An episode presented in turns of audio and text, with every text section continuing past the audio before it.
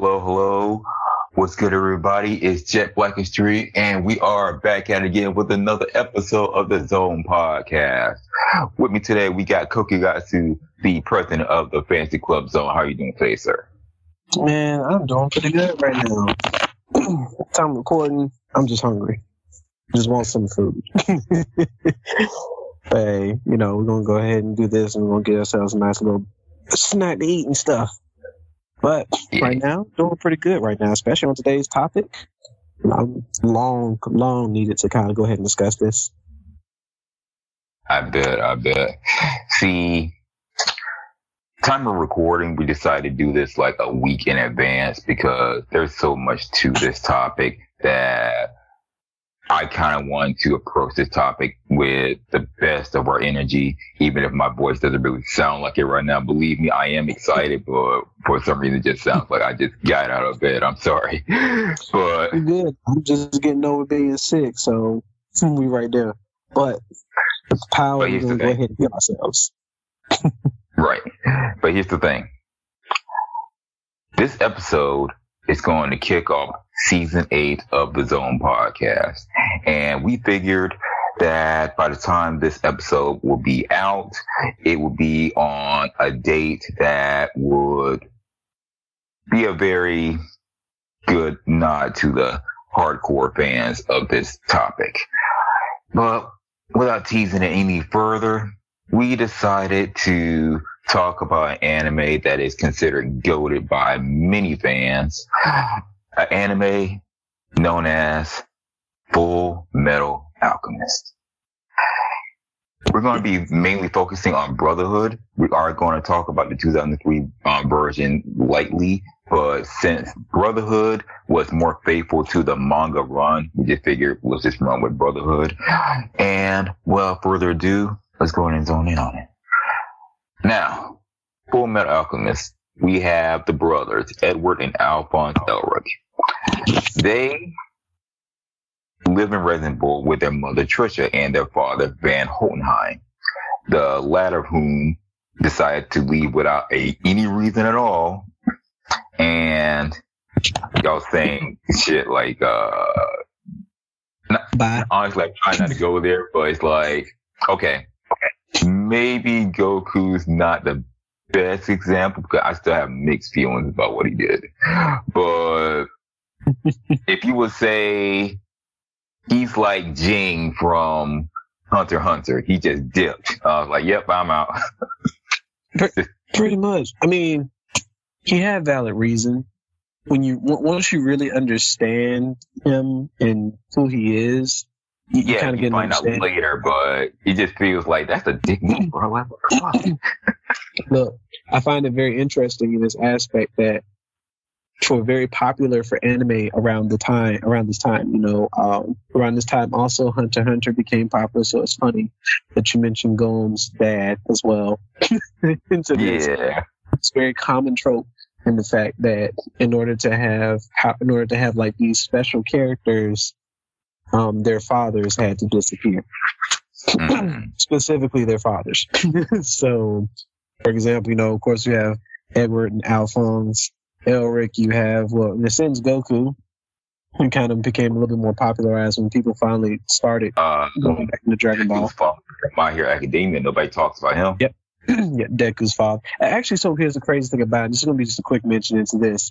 So they do actually talk about his father in the manga, but in Yeah, the anime, he's like completely absent. There's no no understanding as to why, but th- th- like none whatsoever. The only mention in the anime is when you find out that Deku has no quirk, but then his mom talks about the fact that she has one and her um, and his dad has one. His dad can Mhm. breathe fire.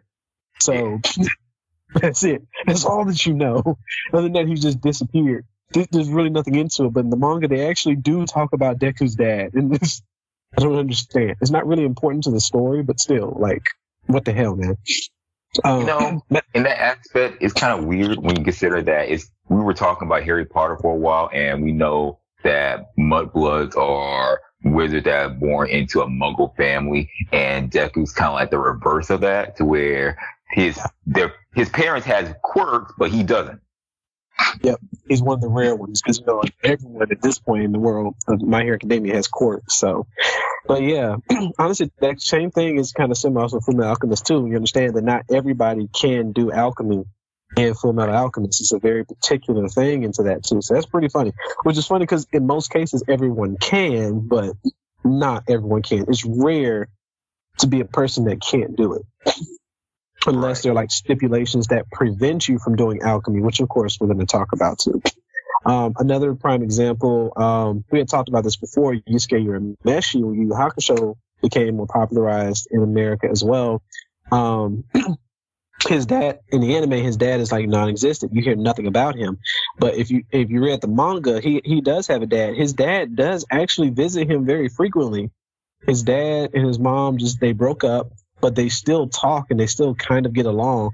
His dad still does show up every now and again when he's not working. He does occasionally like give money well, he offers to give money to um Yusuke's mom to be like, hey, do you need some money so you can fix up the house or you know get him some better, get him some clothes and stuff? Like, I can give you some money to go ahead and do this, but she just refuses. She's like, no.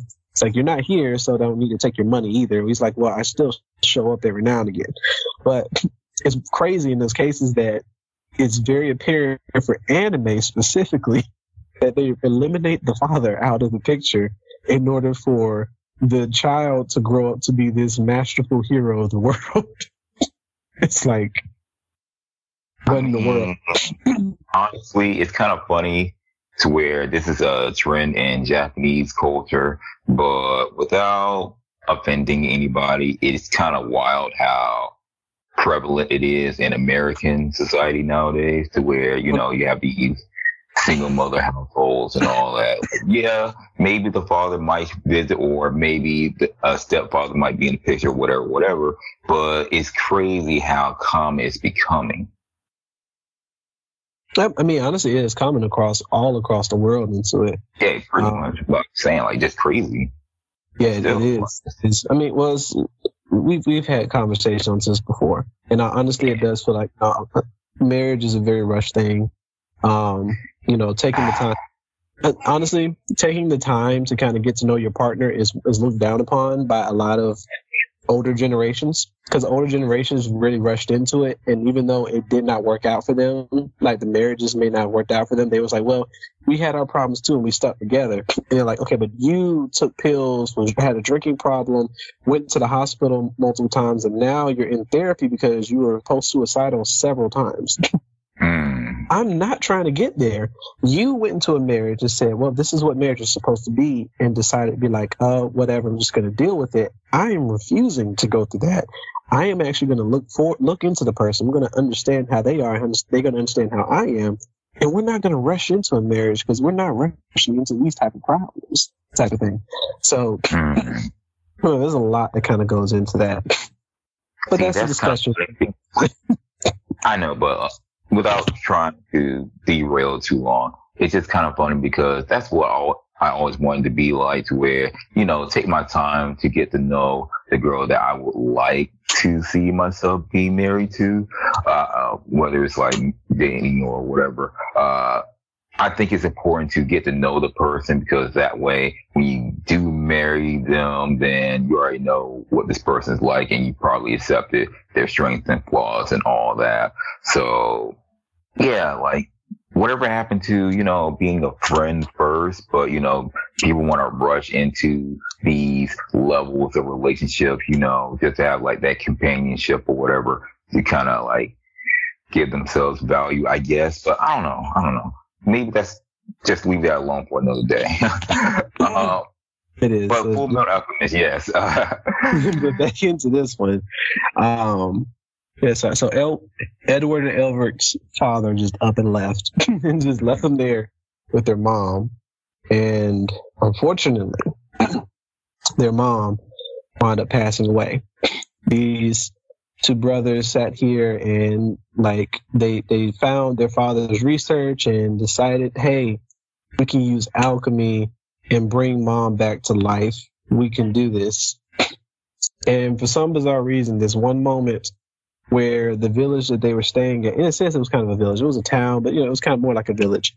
But the, the place that they stayed at, uh, the people at that moment stopped looking at them long enough for both these brothers to have fully researched how to do a human transmutation. And unfortunately, they made the failed effort in bringing their mother back to life. She wound up coming back as this grotesque, almost inhuman, incomplete monster. And the boys, unfortunately, also wound up suffering from it. It was very horrid.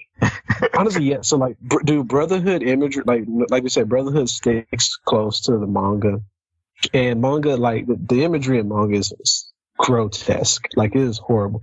In 2003 version, it's pretty bad, but it's not as bad as you see it in Brotherhood. Like, that one is it's grotesque, man. That thing looks disgusting, and you're like, oh my god, what am I looking at? Uh, No, no, no, no. Hold on. Back, back that shit up.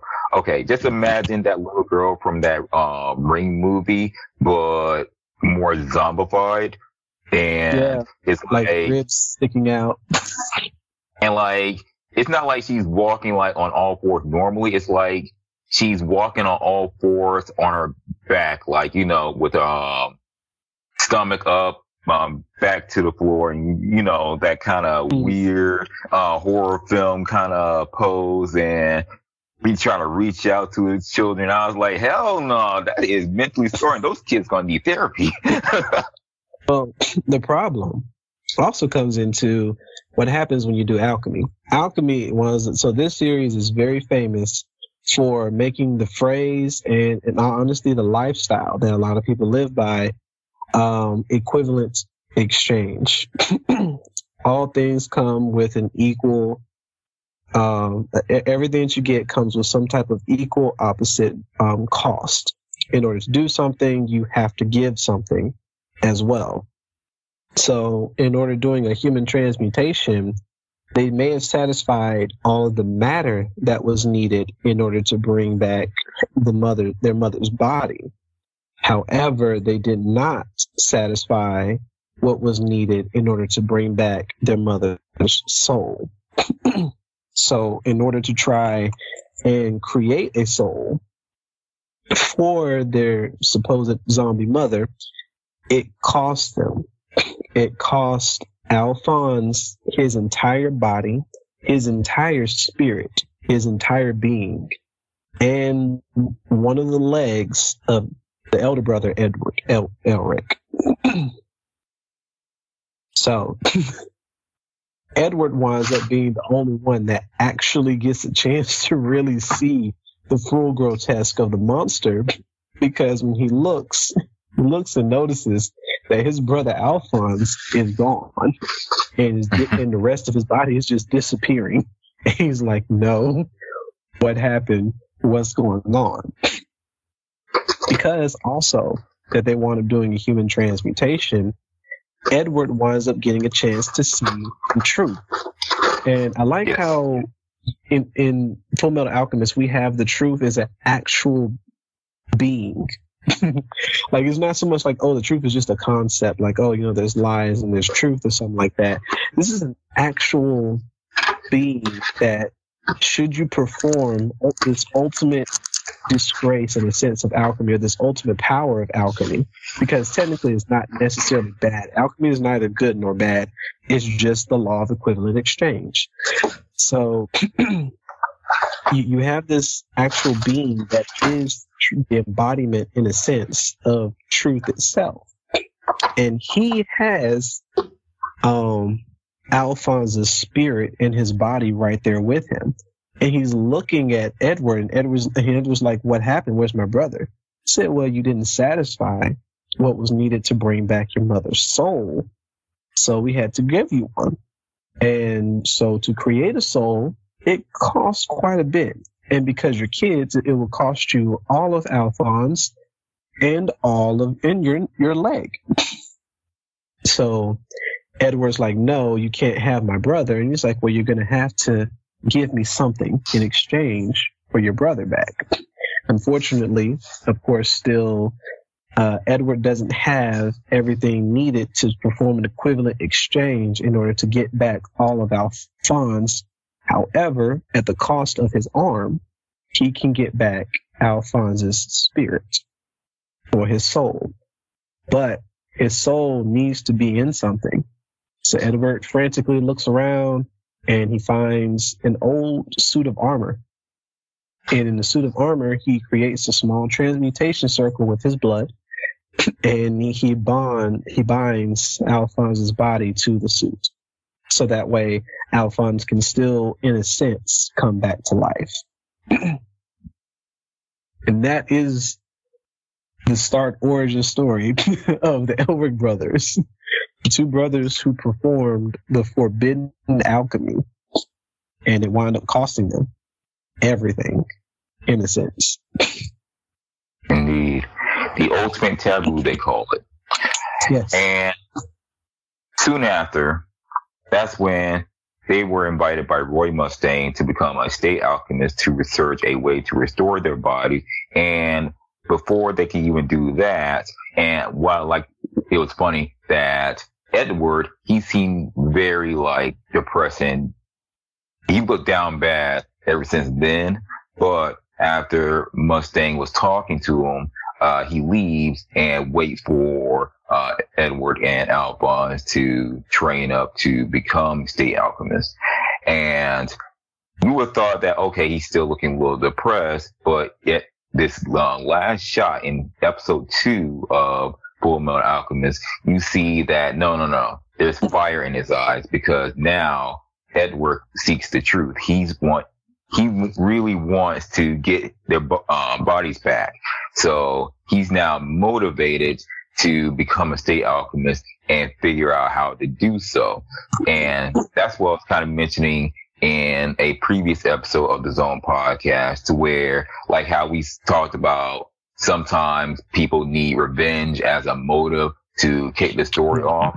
Um, this is one of those moments where it really kicked off the story to where now that Edward and Alphonse is in a predicament that they got themselves into and there's a way to reverse it all. Now this is where the story really takes off.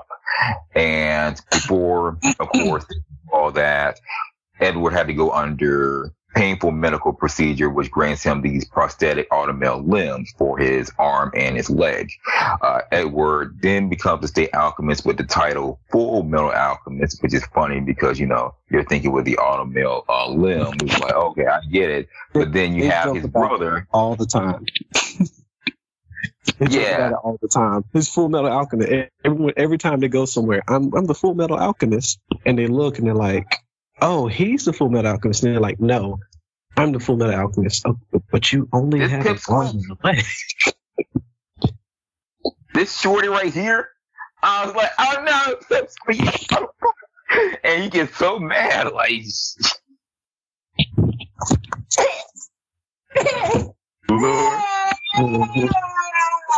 It's always just extremely funny onto that aspect. But now, the Elrics spend the next three years searching for this mythical philosopher's stone to achieve their goals. And I'll stop right there uh, with a few things. Now, Full Metal Alchemist, it makes us question the value of leaning only on science and not practicing a code of moral fiber. Not to necessarily say that with science, it's like, yeah, science uh, kind of help advance society, but I don't think it should be the only objective approach to advancing society because it gets to a point to where if you keep like what some of these alchemists has done in this um series to where they kind of equate their actions to like scientific uh, no no not scientific uh, social uh, Darwinism, you know, like survival of the fittest and how the value of a human being, like they, they make it sound like, oh, um, their belief in science justifies their actions, just like how some folks who have, who have a um, very strong, uh, belief in, uh, deities, they justify their actions uh, based off their belief in their God. And I would say, without trying to jump too far into it, Scar is the perfect example of both to where yeah. science killed uh, the Ishballans um, because they made these alchemists basically these scientists like weapons and dogs of the government. Uh-huh. And Scar, he tried to justify his belief in his God to avenge his fallen comrades with the very science that killed them. And it was like, at the, eventually, you know that he realized that uh, no matter what he was doing, it doesn't justify murder. Nothing really justifies murder, but you kind of see how with science it gets kind of dangerous just to lean on, just to treat uh, human beings and all. You know what I'm trying to get at?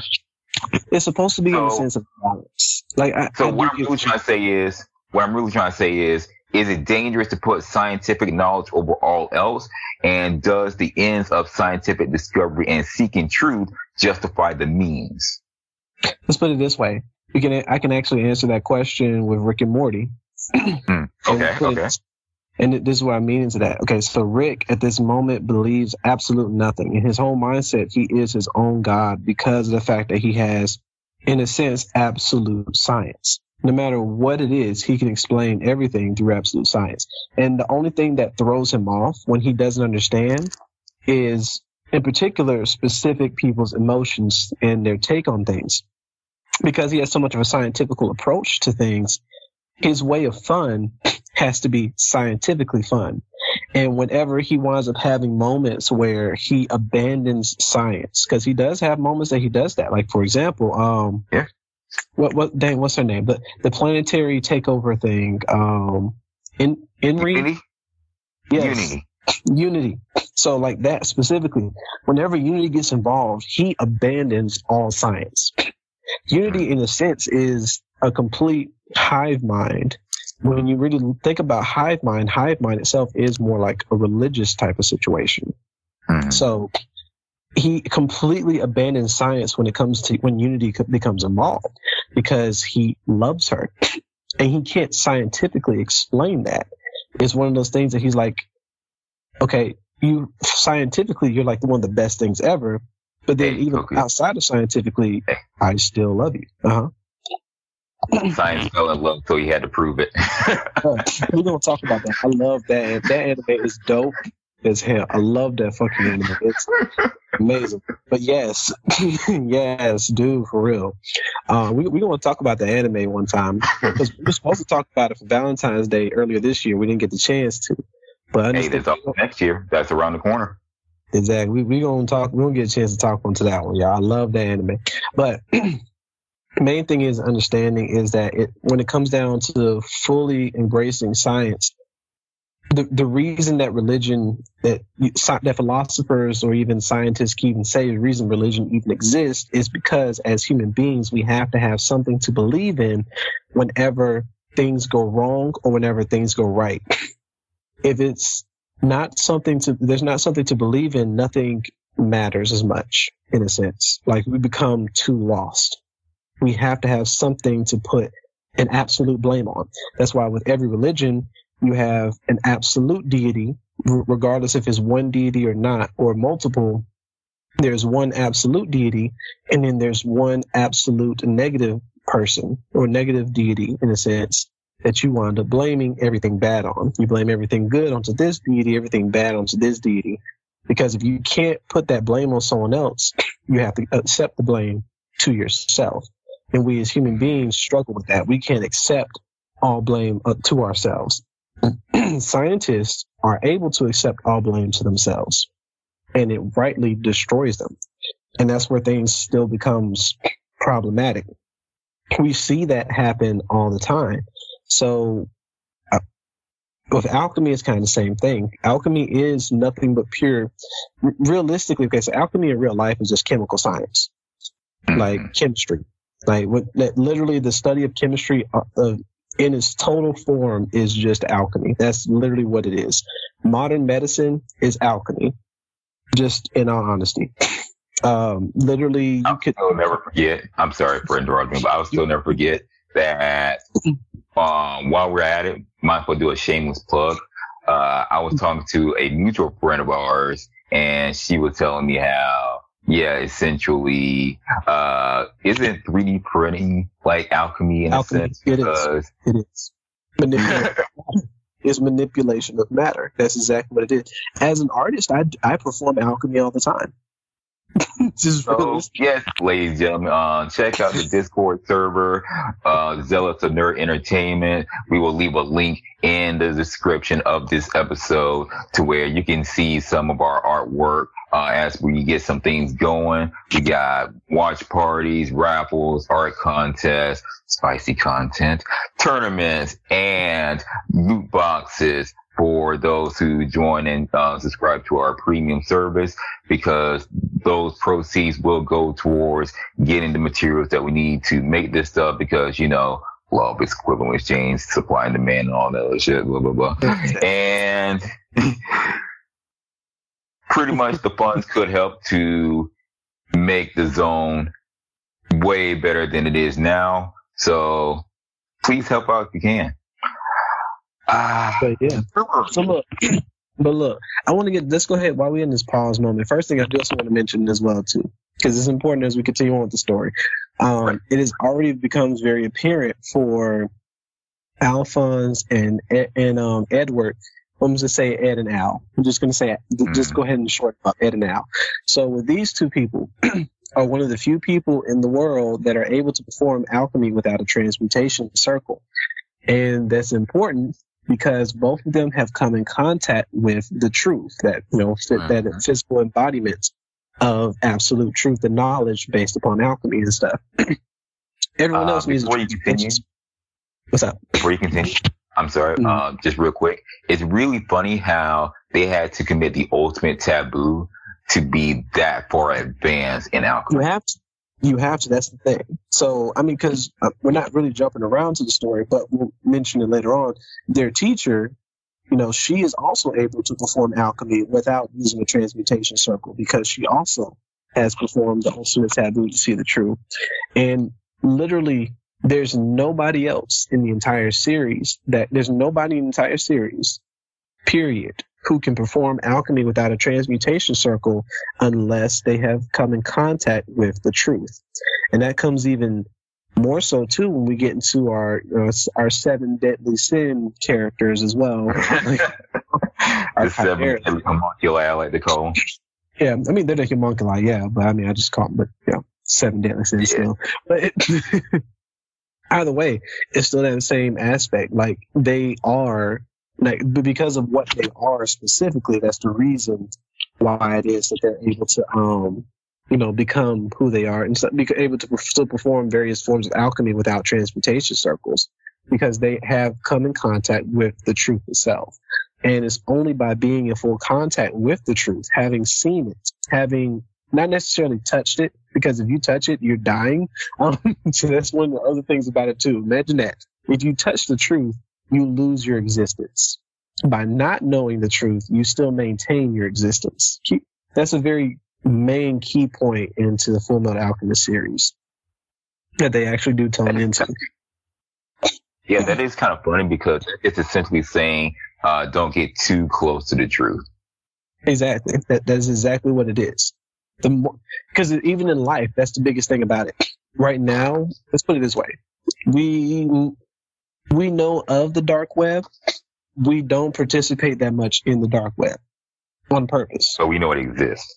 Exactly. We we know it exists, and we know of of I know of the stuff that's in it because I know of what's in the dark web is the reason that I choose not to participate in the dark web.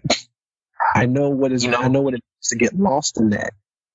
Don't want to be there. I'm sorry, I have to do this, but this just constantly reminding me of how I cannot wait to pick up a copy of Mega Man Battle Network Legacy, Legacy Collection, blah, blah, blah. the dark web, of course. Mention that, yeah, definitely. But yeah, it, so when, when you know of the truth, you can become very lost it. That's one of the reasons why the scariest thing about it is being part of the gang. And realizing what that truth really entails. Being outside of the gang, you, you look at them on the outside and be like, oh, you just do this, you just do that. But then people who are actually in it, unfortunately, get to see things and do things that they would never have known about outside of it. And it's one of those cases of, oh my God, there's a lot more to it. Think about this aspect too in the military, which we're going to talk about. Military is very important, you know, especially with with Scar and his whole ordeal has to, a lot to do with the military and the Ishvalan revolution. So the whole war in itself, you when people leave the military, many people wind up having to take a vow of secrecy. What has happened in the military stays in the military. That's it. You cannot talk about it outside of the military. There are some things you could talk about, but there's some things you can't. Because if you do, it will be the end of you and your family.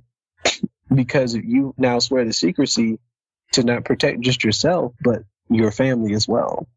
Is reason they're trying to keep stuff that people try to keep stuff secret, and that's true for you know an honesty police. It's true for the military. It's true for gangs. It's true for all of these different things. Any group or organization, there's always some form of secret that, again, is a secret has to be kept for a reason. First the more you dive into not talk about Fight Club. exactly. so there's exactly. so with that aspect, there is just this whole. You need to be mindful. The more you dive into the truth, the worse things will become. So it's very, it's a very important thing to talk about onto that. Um, now, we're not going to go through every little aspect of the story because it's a lot to kind of go into, but in just really kind of generalization of different things. We got so Edward and Alphonse, well Ed and Al, sorry, just they, they go through in a sense various different adventures because they're tasked with various different things. Um, they have to go visit certain areas as a state as their state alchemists in order to ensure that things are going the way it's supposed to go. You know, everyone has their normal lives that they're trying to go about. Alchemy can help out some people, but again, like I mentioned before, not everyone does alchemy. And of course, unless there are certain stipulations that come into play here, there are still some people who are not able to do alchemy whatsoever. They could draw a transmutation circle, get all the ingredients, and they still would not be able to do it. That's just what it is. So, as a state alchemist, they're supposed to still try to help the common people. However, they also do understand that they have a lot of limitations. Ed and Al are still like teenagers. Even though they're extremely strong, they're teenagers in the adult world. So they're going about doing all these different things, but they realize they can't help everybody. There's some people that they have to say no to, and there's some people who are going to die that they can't do anything about it. And it winds up they, they, with all these adventures, it, it breaks them down, but it lets them understand more about what the truth of humanity actually is. So we wind up getting a chance to dive further into a little bit more into the story itself and understanding what's going on really between Ed, Al, and with their family and how their family kind of ties into things. So as we're going going further into it, we get a chance to get introduced to a little bit more of our military unit. Of course, we wound up meeting Fuhrer King Brad, and uh, that's it. Very interesting character to go into as well. Um, yes, uh, uh, Cookie, let me stop you right there because you're reminding me of some notes that I've been meaning to fire off. Uh, first of all, shout out to Wisecrack on YouTube because after seeing his review, he did bring up a detail that I found a little, well, I'm not surprised, but at the same time, it helped me notice on some details that I was like, hmm, this looks very bad. Uh, anyways, the fact that we call him Fuhrer King Bradley, yes. and the fact that the uniforms of the Sig Alchemist is reminiscent to a certain time, like let's say World War II Germany, I want to say, and the fact that they even had a scene where you see men with blonde hair and blue eyes marching towards Ishbal and you see the whole Ishbalan conflict, you're thinking, okay, this looks oddly familiar in um, real life uh, history, but I kind of don't want to go too far into that. But also, it's funny how, like, pretty much like uh, religious folks using the word crusade, uh, essentially the state alchemist is being used as weapons for this crusade for uh, Fuhrer King Bradley and ultimately Father. But also, there's like when you were talking about okay, uh, the state alchemist got to run around and uh, check things out. There's like a new way of saying it. Like what do they call it again? Peacekeeping. That's what they call it. Peacekeeping. So they have to run around and keep the peace in a sense, trying to keep things under control and all that shit. I mean, so that's what I found interesting about this, this. Why you sitting here trying to make this reference? Adolf Hitler is a character in this show. He's a very brief character, but he is a character in this show. Let's just go ahead and say I wasn't trying to go there, but there it is. Adolf Hitler and Alphonse Heydrich. Yes, like two main people widely known in World War II are in this show. That's just what it is, bro. so yeah, it's, it's just it's, it's, there. It is there without question. Um, plus, come on, think about in this aspect too. When you really think about how this world really works out, it almost feels like this is also a world where if the Axis powers had won. Because think about in this aspect too, aside from Fuhrer, King Bradley, of course, like we just mentioned, dude, we have the Qings um, the Qing Emperor is is like one of the biggest main powers in this world as well too. You, literally, you have a bunch of German references that where it seems like the Germans have clearly won, and then you also have the biggest Chinese have won, and all of it referencing back to World War II. This whole story is almost in a sense based upon if science and alchemy wind up helping the Axis powers win the war. Wait, hold on, hold on. Uh, what was that? What do they call? Um, hold on. Uh, Mei Chang. Uh, what do they call that ability? Uh, alchemy. Alchemy. Yes, Mm-hmm. Where, but just still pretty much alchemy itself, but the use to actually, you know what? I, I do because I want to go ahead and talk about this really quick. So I'm, I'm a rant a little bit, but it's it's very important. Okay, so this is an article written by the University of Bristol School of Chemistry. Okay, and this is the or a brief brief history of alchemy in itself, and there's a reason that this is so important. Okay, alchemy originally was born in Egypt. The word chem was a reference used to the fertility of the flood plains around the Nile River. Egyptians mm-hmm. had this strong belief of life after death, and the mummification process that they had, that they did, was on purpose because of their their main goal of trying to get immortality. So later on, Alexander the Great wound up conquering Egypt. Alexander the Great is Greek. Okay. So Greek philosophers around this time became very interested in what Egyptians were doing because of their belief in the element, the four elements of nature. And this is how far back the four elements go to. So Avatar fans listening, um, fire, earth, air, and water were the main elements that was heavily believed back in Egyptian culture way before 332 BC. So mm-hmm. we're talking mm-hmm. like not even AD, like ancient, ancient history is how long we've had this belief of the four main primary elements. Plasma is only more recently discovered, not even, like I think not even a hundred years ago. So yeah.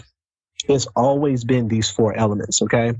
Um, with the result, because of Greeks being so interested in Egyptian sacred science is what it was called at the time is where they came up with the term chemia. It was the Greek word for Egypt. So whenever you mention chemia, it was talking about the sciences that Egyptians had did in the mixing of elixirs and potions. So Egypt later got occupied by the Arabs in the seventh century, and they added the word al to the word chemia. So the term alchemia means black land, which is right now still believed to be a possible origin for the word alchemy. So the original word alchemia, meaning the black land, meaning Egypt's sacred science. So the Greek word kumos also usually means fluid. It's an alternate origin of the word alchemy as well. That's usually kind of believed also. However, a bunch of this origin story has been destroyed by Christians. When Christians burned the great library of Alexandria um, during the Crusades in 391 AD, um, unfortunately, that has eliminated a lot of the history of alchemy.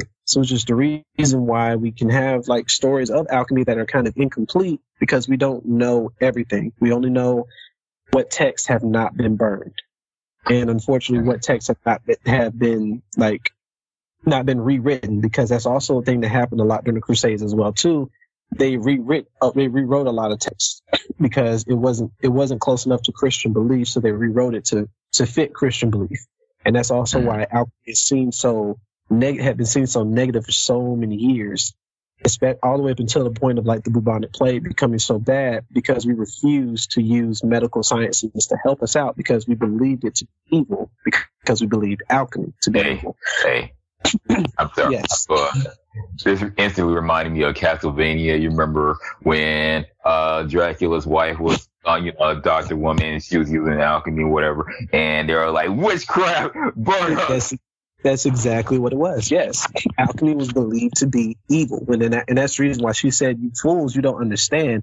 This is an ancient, this is ancient technology that we've had a long time that we destroyed. That's the reason why there's still that belief with the whole Egyptians, um, like the pyramids. When you look at the pyramids and how perfectly they are, but you see these pyramids are not just in Egypt. You see these pyramids are in ancient Latin culture and ancient Chinese culture. These pyramids have been around for a very long time. We have had the sciences. We knew how to do things as human beings. But going back to what we talked about earlier, remember I said what happens if you put everything in all in science, you need something to believe in. Now let's go back to that same discussion and say what happens when you put everything into your beliefs that you eliminate science we eliminate our history is what wound up happening. So we've had moments in humanity where we put everything in science and we've ab- and we wind up abandoning beliefs and it winds up destroying us mentally. But then we wind up putting everything into beliefs and abandon science and we destroyed our history. And that's the reason why we're there's so many different things like diseases that we have now have been around for a very long time. We've been able to be able to treat them, but they're only becoming so much more of a problem now because we destroyed the sciences that we had in order to try to help them out. We didn't know how, we don't know how to fight this right now, but we did before. Our ancient, ancient ancestors, way back in BC, periods, or BCE, you know, for, for major scientific people listening as well, we had the sciences to fight these illnesses. We were able to do so, but we destroyed that because we let religion destroy everything. it's unfortunate a thing that happened. Now, let's talk about China as well. So alchemy around the time where Alexander the Great had, uh, had wound up taking over Egypt, alchemy wound up becoming a thing also in China by Taoist monks. But alchemy in China was different than in Egypt. So alchemy in Egypt were very similar in the fact that they still believed in the point of trying to, you know, achieve immortality, which of course is still the biggest thing that kind of goes into what was going on in the Fullmetal Alchemist as well too.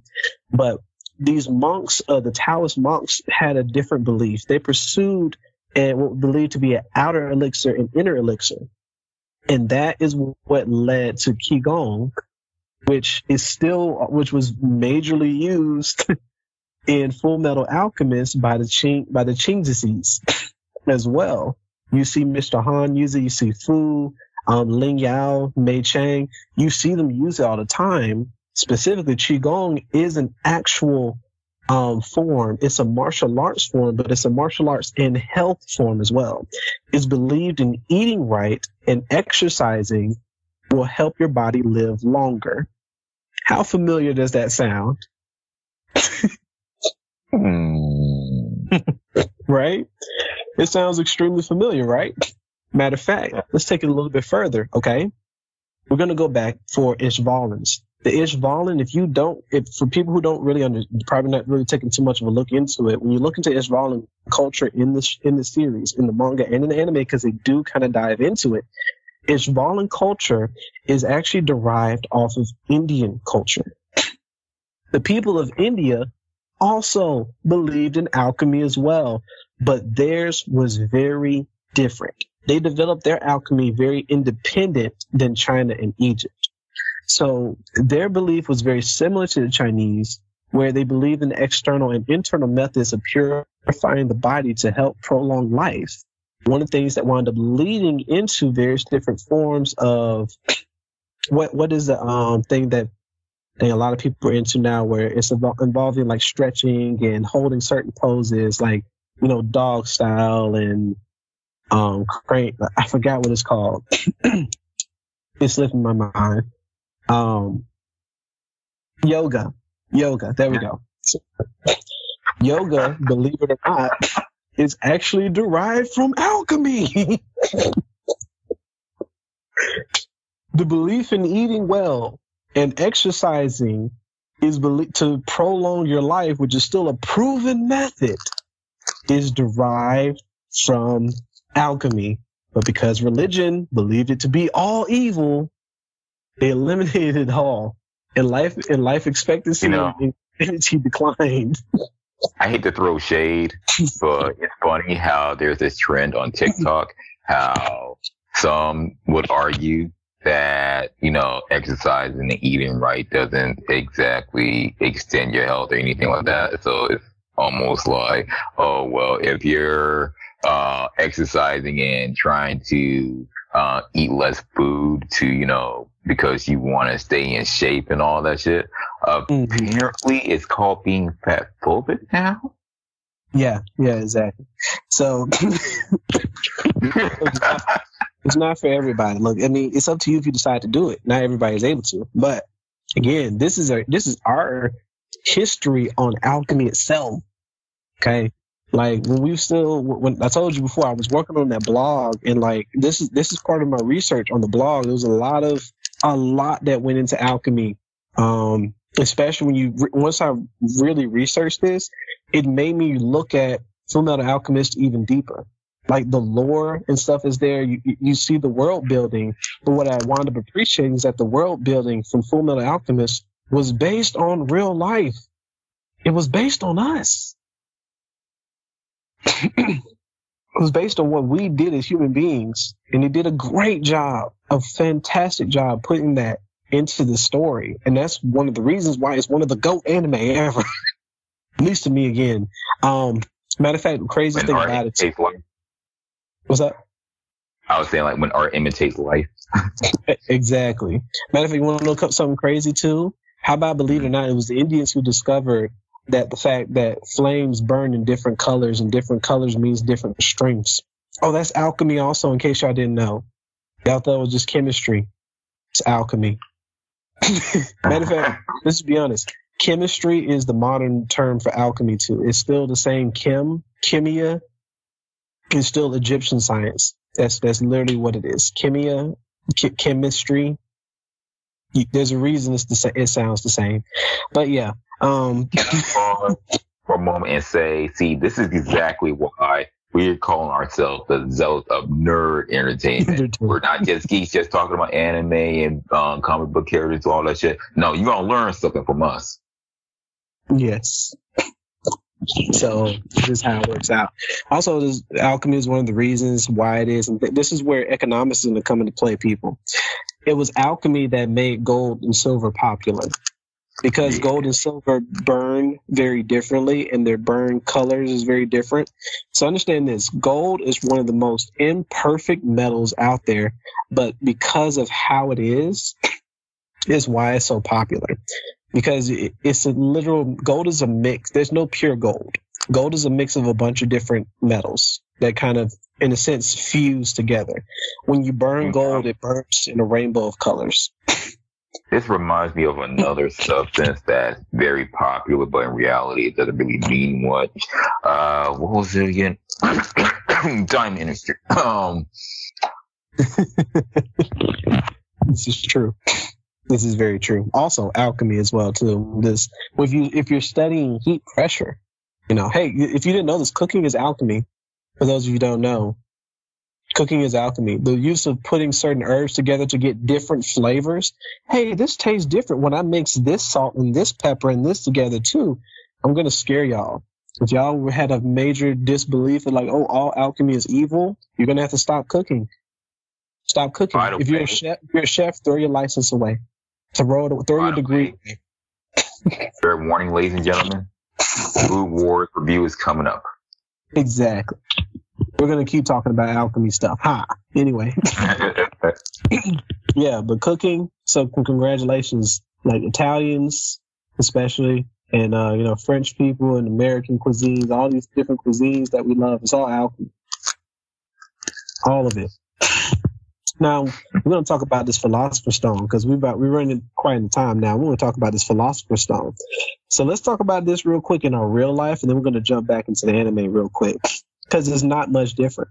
Um, so the most one very popular idea: lower metals could be transmuted into gold by means of a substance known as the philosopher's stone. So this stone winds up being the ultimate form of alchemy. This is a real life, in a sense, stone that is believed to where if you use this particular substance, the stone doesn't necessarily can come in solid. What, what makes it so special is the fact that this philosopher's stone can come in every single substance. It is literally can come in fire. It can be liquid. It can be gas. It can be air, which is gas in a sense. It can be all those different things. And it, because of the fact it can be solid, liquid, and gas, it was truly believed to be able to embody all four major elements fire, earth, water, and air as well. So this stone I is the liquid version of it. They call it the elixir of life. Exactly. That right there, specifically. In fact, the Chinese called it the pill of immortality which again wow. also was said in the anime. So again, I loved this. It was referenced to real things, man. Um, but yes, it was believed that the stone could also give you immortality as well. So Europe, alchemy wound up leading to various different discoveries of uh, amalgams and the advancements of many other chemical processes, which we learn now. So literally, this is the reason why we have chemistry, and again, why it is that when we kind of look into it, our belief in spirituality, medical, physical um, things, as well as also our body, is is still alchemy. Um, we're still, in a sense, continuing to search for immortality and transmutation of base metals into gold. We still want to be able to turn stuff to gold because we still believe that gold is an extremely priceless and precious metal. So, literally everything that science is still doing now, the reason we have medicine, like let's be honest here, uh, we play. I play. I'm friends of the fantasy club zone. You know, we're gonna talk about this a lot. Potions. We have real life potions, people. You can go to the store and buy it. It's called Dayquil. It's called Nyquil. It's called no, no, no, no, no, no. Hold on. I feel like okay that's fair, but at the same time, I felt tricked on the way you set that up because I got real interested. Like, oh shit, you can actually buy these potions that you see on yes. your partner. No, talk to me, bro. Talk to me. And then you're talking about, oh, they, well, oh, you son of a hey, bitch. Think, think about it this way: What does potions? What do potions and elixirs do? If you play any type of game, what does elixirs do? Hey, it cures all ailments. Oh my gosh, huh? I don't want to be feeling like I'm sneezing up a whole bunch of mucus oh man, wait, I can go buy Mucinex. Hey, congratulations, you bought an elixir. Think you're going to be doing this every time now. Every time you go to the store, you're going to be like, "What elixir do I want today? Am I going to have the elixir that cures poison, the, the elixir that cures mucus? We have think about you playing a video game. When you play video games, oh, I need elixir. I'm I'm burning a lot. I have a major burning sensation. Oh my God! Wait, that exists in real life. Hey, I have a major burning sensation. I need to buy something that I can drink that automatically makes it to where I'm not feeling burning anymore. yes. Modern medicine is alchemy. Go buy your go buy your elixirs. it's flu season. Go buy your elixirs. Hey, just imagine running up to people with um, prosthetic limbs and be like, "Oh, so you got automail?" Mm-hmm. exactly. Is it not? Is it not Automail? It's the same thing. Pretty much. But difference so, is it's like less obvious because it's supposed to look skin like like closer to uh, human limbs. But in Fullmetal Alchemist, they just don't give a shit. It's like, hey, yeah, just give me a metal arm. They're like Finn from Adventure Time. Like, bro, I don't give a care. Just give me a robot arm. Exactly. That's what we want. My son's got a cast right now. He walked to me today and said, Daddy, I got a robot arm. I said, That's right. Like Bucky Barnes or Cable or Bishop. I just started naming off Marvel characters. One episode, Teen Titans Go, to where he kept losing his limbs, and he was trying to impress people with that robot limb, especially um, Raven. She was like, "Whoa!" I was like, "What was that, Raven?" exactly, just all that stuff, right? Cyborg, you know, like congratulations, yeah. man. You're you're every single DC Marvel superhero that you wanted to be. But yes, so going back for the Philosopher's Stone, there is a slight difference from the real life Philosopher's Stone to the Philosopher's Stone in Fullmetal Alchemist, but it died, but it's pretty much derived off the same thing. So as Edward and Al, as Ed and Al wind up adventuring through, they find out that in order for them to reverse the process that they have gone through and bring Al's body back and can possibly bring back Ed's arm and leg again, they need the Philosopher's Stone. now, the brothers did research on the Philosopher's Stone because their dad still had texts about it, but it was incomplete. But it was incomplete on purpose. See, when Van Hohenheim left, he purposely took all of his research with the Philosopher's Stone away with him as well. He didn't want anyone finding out about it. Because believe it or not, as we also can get a chance to discuss, we're about because we're getting into this point anyway. Van Hohenheim is credited at least to making the very first Philosopher's Stone. yeah. so I want to go ahead and dive into this story because this story is going to pertain back to our normal life history as well. This is really brief. Van Hohenheim was an Egyptian alchemist way back in BC times. so again, back into modern history still. And so he was a he was an um an Egyptian alchemist. He also he was looking through various different substances that he was finding in the Nile River. But what wound up happening is, is that he managed to properly make a philosopher's stone. During this time in Egypt as well was during the Pharaoh's reign. And the pharaohs were very common, believed, of course, to still like their slaves, they would kill them. But what Hohenheim would do is that he would take these slaves' bodies and their blood and he would infuse them into his research. They were already dead anyway, their bodies are just going to decompose. So instead of letting them pollute the Nile River, he was experimenting on their bodies. After his, I guess, his thousandth person that he experimented on, in a sense, he wound up actually creating the Philosopher's Stone. And the Philosopher's Stone, he infused his own living blood into it. So first he kept infusing all these dead people, but then he infused his own living blood into it. By infusing it into it, he want the Philosopher's Stone came to life, and he wound up referring to it as a dwarf of the flask. Those of you guys who have already seen this anime or read this manga, your understanding. For those of you who have not, and you but you're still here, you're listening. I'm about to give you an origin story for one of the most badass villains in anime history. So, the dwarf in the flask, you know, winds up being a pet in a sense to Van Hohenheim, but Van Hohenheim still keeps experimenting with it. He's still trying to figure out how it is that he, in a sense, created life. He's the very first Frankenstein, Dr. Frankenstein, he is, like, literally.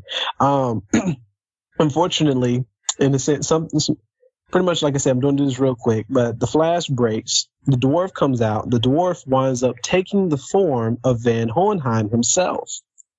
And they wind up having a fight with which the dwarf Van Hohenheim winds up, in a sense, cursing Van Hohenheim to have immortality. Realizing that he can't beat this thing, he decides to run away. This this uh, now going to be called a homunculus. This dwarf, let's just go ahead and call him the homunculus. The first homunculus is father. So father goes about trying to just pretty much live his life because he is now an immortal creature with almost damn near absolute power. Whereas Van Hohenheim is now constantly going through his life, running away, trying to figure out how it is that he can destroy this creation that he's made, but then also realizing he can no longer age and die. Any illness that he gets is cured almost instantly. And he uh, has uh, uh, having immortality. What's up? Why am I reminded of code name Kids Next Door when we say father? Bruh. Yes. father. All right. So pretty much in the whole story winds up coming to play add an L add an L add Al and Ed. Oh my gosh, I'm getting stumped, jumbled up. We running a long time anyway, but Al and Ed winds up they they wind up discovering what it truly means to make a philosopher's stone. When they realize this, they abandon all belief, all hope and understanding that they cannot do this anymore. They can't they, they can't do this. It's going to wind up costing them, but unfortunately they can't they, they can't do this because it literally means that they have to kill thousands of people in order to make this one stone and bring themselves back. But it really just becomes that moment. We we made the mess up. We made the fuck up. We made the mistake. We we can't just do it. So now instead of creating a philosopher's stone, they're now hunting down philosopher's stones that already exist. However, these philosopher's stones also have living bodies. Congratulations, we now have met our homunculus gang. Pride, lust, greed, sloth, envy, gluttony, and wrath. and go figure one of them winds up being Fuhrer King Bradley.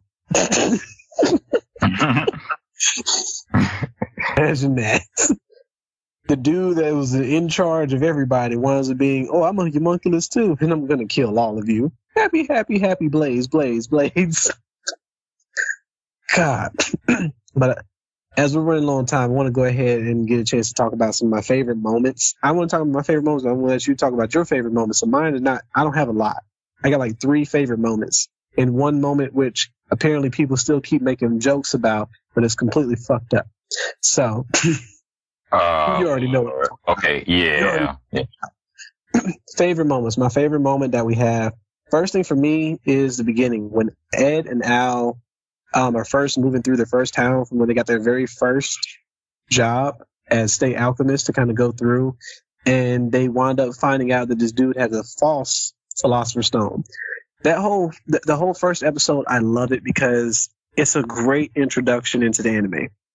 We have a great fight sequence. We have an understanding where we finally get to see we get to see people doing alchemy without a transmutation circle, where it was believed, and it was like, how are you able to do this? You need a transmutation circle. And then, you know, out pops Ed, and it's like, the transmutation circles are for weak people. I know what to do. and this dude just starts clapping his head, like the, the famous clap, clap, boom, like just whatever you want to do. Clap your hands together. Clap. Mm. Everybody clap your hands. Clap, clap, clap, clap, clap, clap, clap. Anyway. I promise you, as many claps that are inside this whole anime series, not not like the regular and full Alchemist Brotherhood. I promise you, bro, it is literally you can make the whole song with that. There's that, there's that many claps. But anyway, um, again, and then we finally my second favorite moment is uh, we have it's like much later on to the series. Alpha, like Edward is badly beaten up. He's about to lose, and Alphonse demonstrates his true power. It's one of those moments where it felt like a Dragon Ball Z reference in a sense, where it's like, let put it this way. You know how Gohan is definitely much more powerful than his than Goku and Vegeta is, but throughout the whole series, we only focus on Goku and Vegeta and stuff. But then you finally realize Oh no, wait. Gohan is actually significantly more powerful than they are. Um, this is that moment understanding that Ed admitted the fact that Alphonse actually is significantly stronger than he is. Alphonse has significantly much has much more imagination because he's still young. Like even though they both grow up, because Al's spirit is the way it is, he may mature, but because he doesn't have his body, he, he doesn't have a brain to retain all his maturity levels. He doesn't have that brain. He only just has his spirit. So the situation becomes where we only have, you know, he, he's still a kid in a sense, but he's a mature kid that you want to talking to. So you wind up having this moment of you have all the maturity of an adult, but you still have the imagination of a child. Alphonse was able to truly demonstrate this dude can do anything.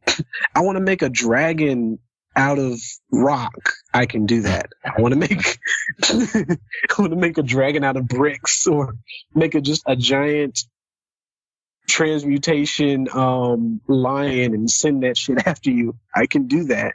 Um, versus when Ed is mostly fighting, you always see him like just make his automail a blade and he goes physical.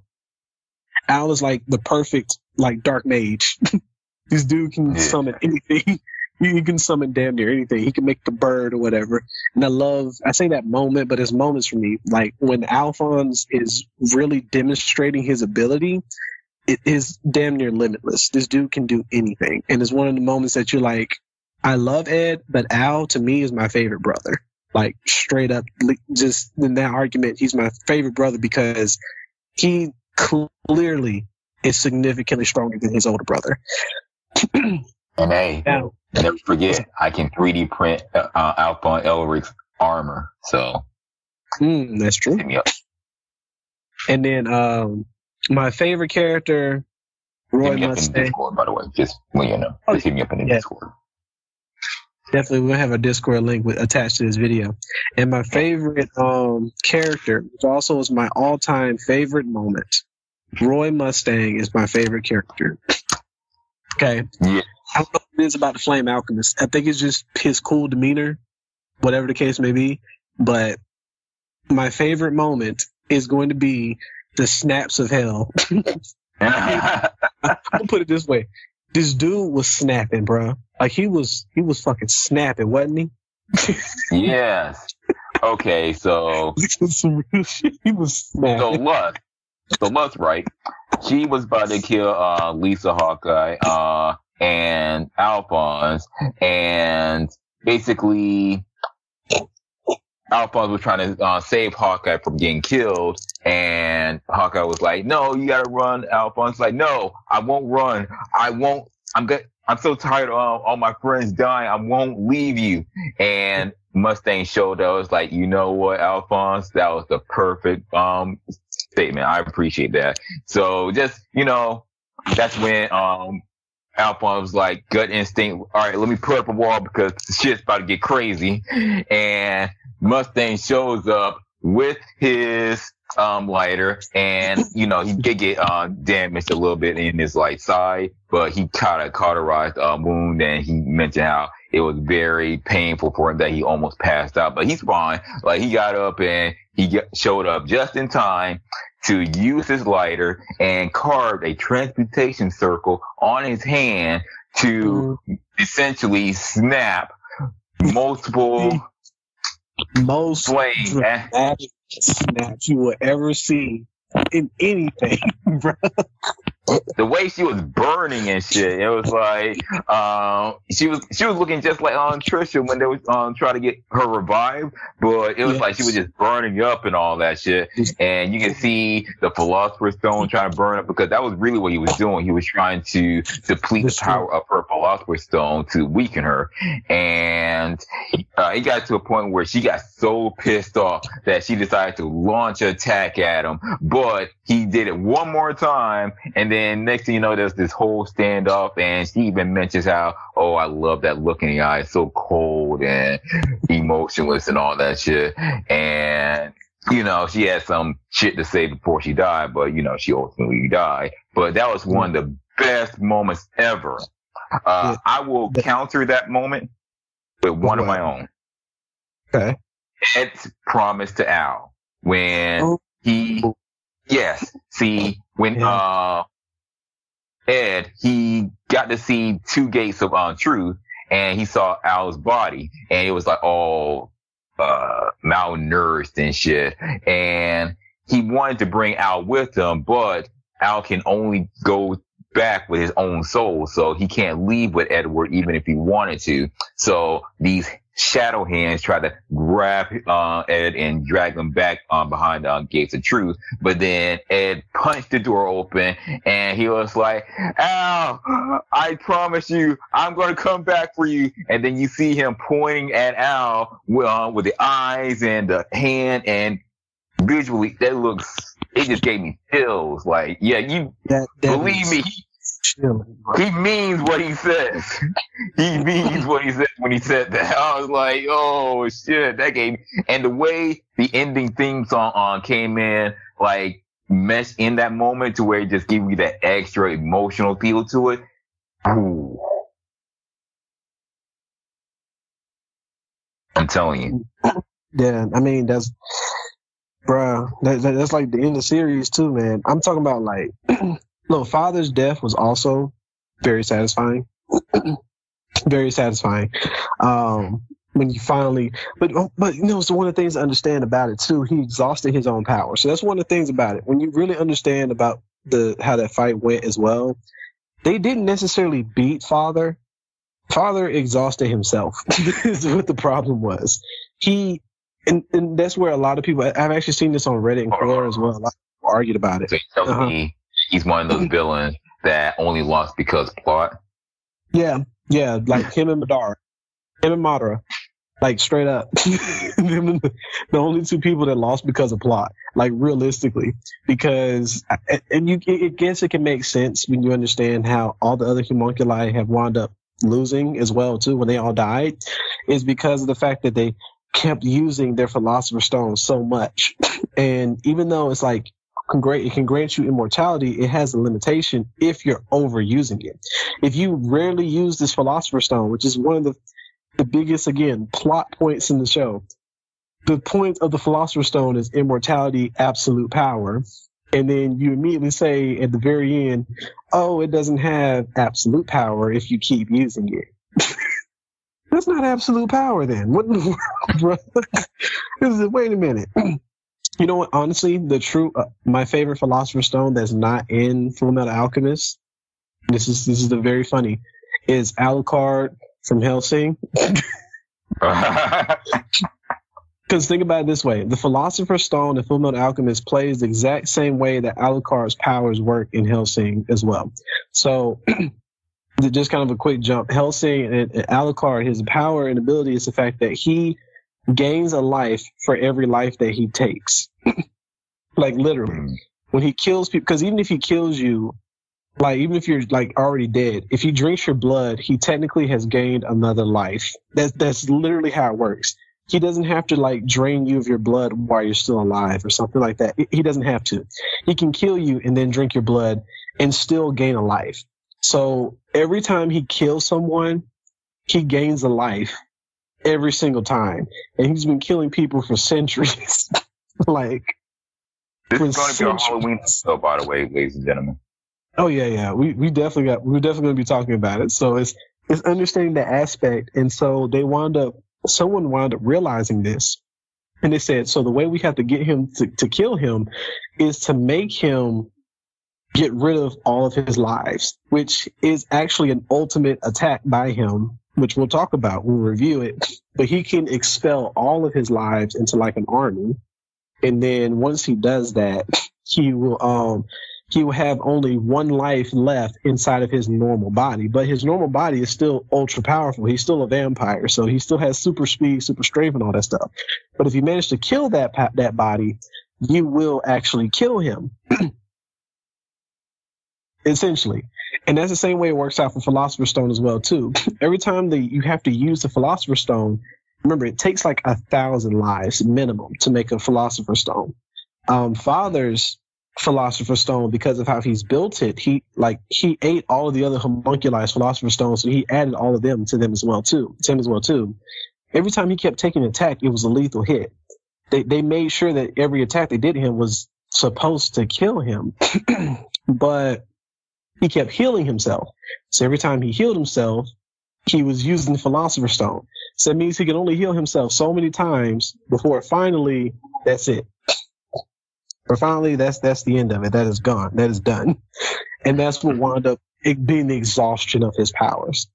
So it, it makes sense, but again, it was plot because let's also be honest, even with all the attacks that they did to him, that still paled into the number of how many lives he had for all the philosopher's stones he had in his body. It didn't quite make sense. Let's just be honest. It was plot. Because then all of a sudden, Greed coming back out again, like, huh, I'm Android 18 popping out of cell that somehow or another I was not fully digested. it was plot. it was plot. Greed should have been fully digested. His Philosopher's Stone should have been fully digested. To say it wasn't is plot. That's just what it was. So, let's just be realistic on it. but um, ah, that that's well, I don't even want to talk about it. I'm tired of these memes. I'm tired of these doggone memes, man. Leave my girl and my dog alone. I'm tired. I am tired. I don't care. This has been years. This anime is so old, but that scene will never, ever not hurt. it will never yeah. not hurt. It's at this point that some people use that as just to be trolls because you know they just can't let some things die. This is true. it, it it never not hurts, man. Like just just stop. Just, just stop. As a father, that no, no, man deserved a thousand deaths. I would give him Philosopher's Stone specifically just to kill him over and over and over again. that's that's how much he deserves it. Like for real. Like no, he he deserves well, over a thousand. It's like to answer no. my question, I was going to ask you, hey, uh, if you ever had a Philosopher's Stone, uh, would you use it? And if yes, what application would you use it? And yes. I was like, well, good. Use it on myself? No, I don't want immortality. I'm gonna be honest, I don't. I do not want it whatsoever. I I can never imagine that moment of just seeing everyone I love die and then knowing that I'm just and, and see that happen over and over and over again. Like that's a it's a really tough it's thing. like you just get uh, desensitized by life itself to the point where it's like you don't really even want to form a relationship with people because you know you're just going to outlive them anyways. I'll be honest with you. If I had immortality, I would become the world's worst villain. like, like, like straight up. Because if I can't find a way to kill my, if I can't find a way to kill me, I'm gonna make you find a way to kill me. That's what's gonna happen. like for real, I just can't do it. I was like, please put me out of my misery. My misery please. Like just. But I'm not going to go through um, a scientific. I'm not going to go through like I promise you. If I wound up going through like the military and go through science experiments, no, I would definitely become a villain. There's not even a question on that. I would destroy every single government in existence. So it's not, no. Not saying I specifically will for people listening, so don't go and report me, but I'm just saying. Government experimentations, no. all right, but that's all the time that I have. Go ahead and um, go ahead and get get rolling through this one because this this I love I love this one. I love Fullmetal Alchemist. It's always great. Um, I guess the only thing I would have wanted to talk about more is Scar in his story. Um, he's he's really really crucial character in the show, um, especially when yeah, he he embodies the anti alchemy, whereas everyone else's transmutation circles will break down matter and reconstruct it. His only breaks down and that's it. He purposely has uh, an imperfect transmutation circle tattooed on his arm. his own thing is he embodies specifically the destructive powers of alchemy, not the rebuilding of it. So mm. alchemy, if used properly, you can, yes, it breaks down matter, but you can rebuild it. You know, it's about creating a new, it's about recycling. Recycling is alchemy too, in case y'all didn't know. But hey, if you go to the store and you buy yourself a Coke bottle and that Coke bottle says this is made from 100% recycled material, congratulations. You're drinking alchemy from an alchemy bottle because Coca-Cola is also made from alchemy too. Um, but you're drinking alchemy in an alchemy bottle. Congratulations. Woohoo! everything is alchemy. Oh my god, everything is so surreal. For real though, like on some realness. But yeah, um, but his he, he, embodies just the destructive powers of it because that's what he suffered. That's what he, all his people suffered. His violence was a, a really important point of understanding that they lived their lives outside of alchemy. They lived their lives very differently. Without, I mean, they still did, in a sense, they still did alchemy regardless. It was just different. They didn't participate in the heavy amounts of science of breakdown and reconstruction. They lived in the simple form of let's just normally live, like just to normally live off the land. but because they refused to conform to governmental, to, to the governmental's rule, it wound up causing them to literally be genocided which was literally just horrible in itself. And so, as much as you would probably look at Scar as some people look at Scar as a villain, he, he's also he's more so in a sense an anti-hero. Yeah. So, I mean, he he ran into Ed and Al, and he didn't kill them. He didn't try to kill them. He he understood who they were, and he was like, you know what, you're not one of the bad alchemists that I've met. So I'm not going to try to kill you. and he just moved on with his life. I'm just saying, like that. That in itself puts you in an anti-hero in my books. All right. But that is my time. Do you have anything? I didn't. I, I realize. I know I took quite a bit on this one. No, it's all good. Uh, essentially, we're gonna have Callie Hikaishin jump on uh, another segment of this review. So we're going to, I'm going to pretty much save some energy for that. Uh, other than that, Kogasu, I do appreciate you being on with me with this review. Uh, I hope you have a great day. And to the ladies and gentlemen listening, I'm glad that you listened to the review um, all the way to this point. Uh, with that being said, y'all stay nerdy, my friends. Uh, great things are coming. And with that being said, uh, we're going to go into intermission. So give some time. So until then, I am zoning out. and I'll see y'all next time.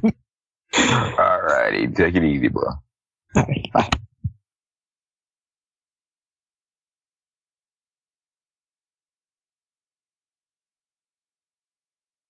Hello, hello. It's Jack Black Stream, and we're back with the second part of the Fullmetal Alchemist review. This time I have my friend Callie Hikaishin on. How are you doing today? I'm doing all right. Thank you for having me. yes, thank you for being on. And without further ado, let's go ahead and zone in on this one.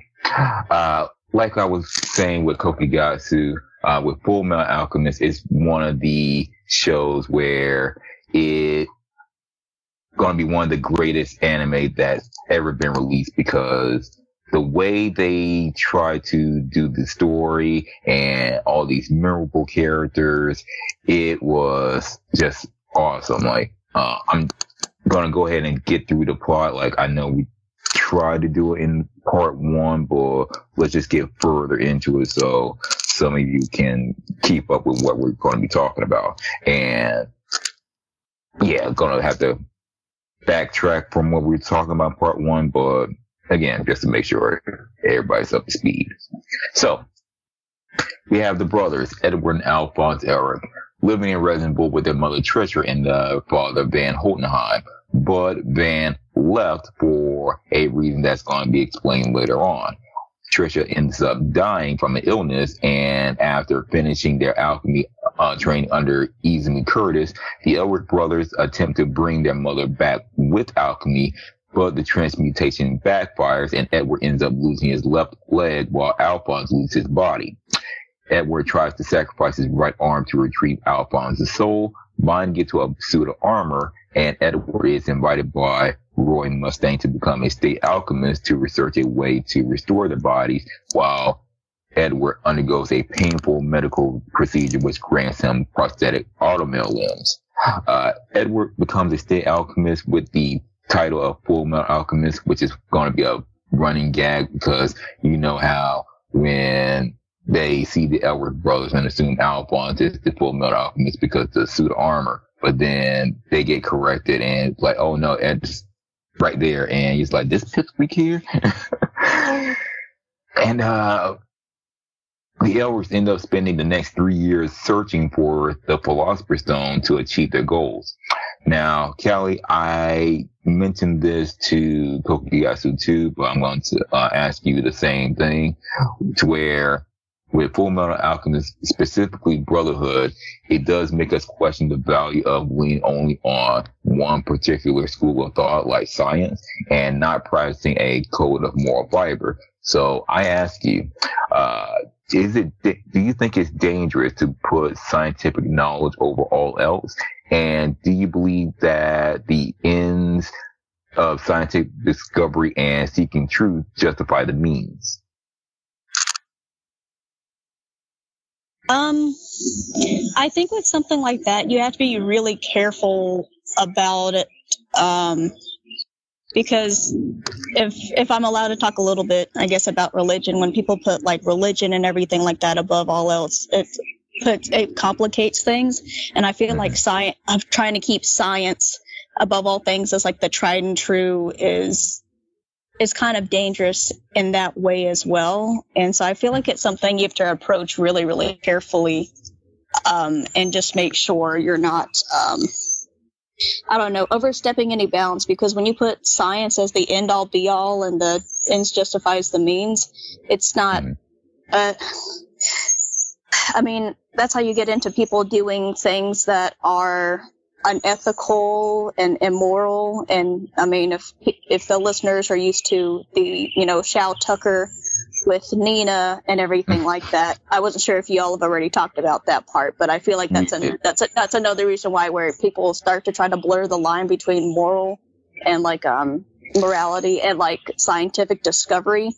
I mean, there's stuff like that in the real world too, where there's the um, Philip Zimbardo um, experiment, I believe, and they were trying to figure out if like somebody being put into a like position of authority uh, it was like these random men were in charge of a prison. So one some people were the guards and other people were like the criminals in the um in the prison as well. And so people learned that if you're putting into a position of authority people will start to exceed the bounds.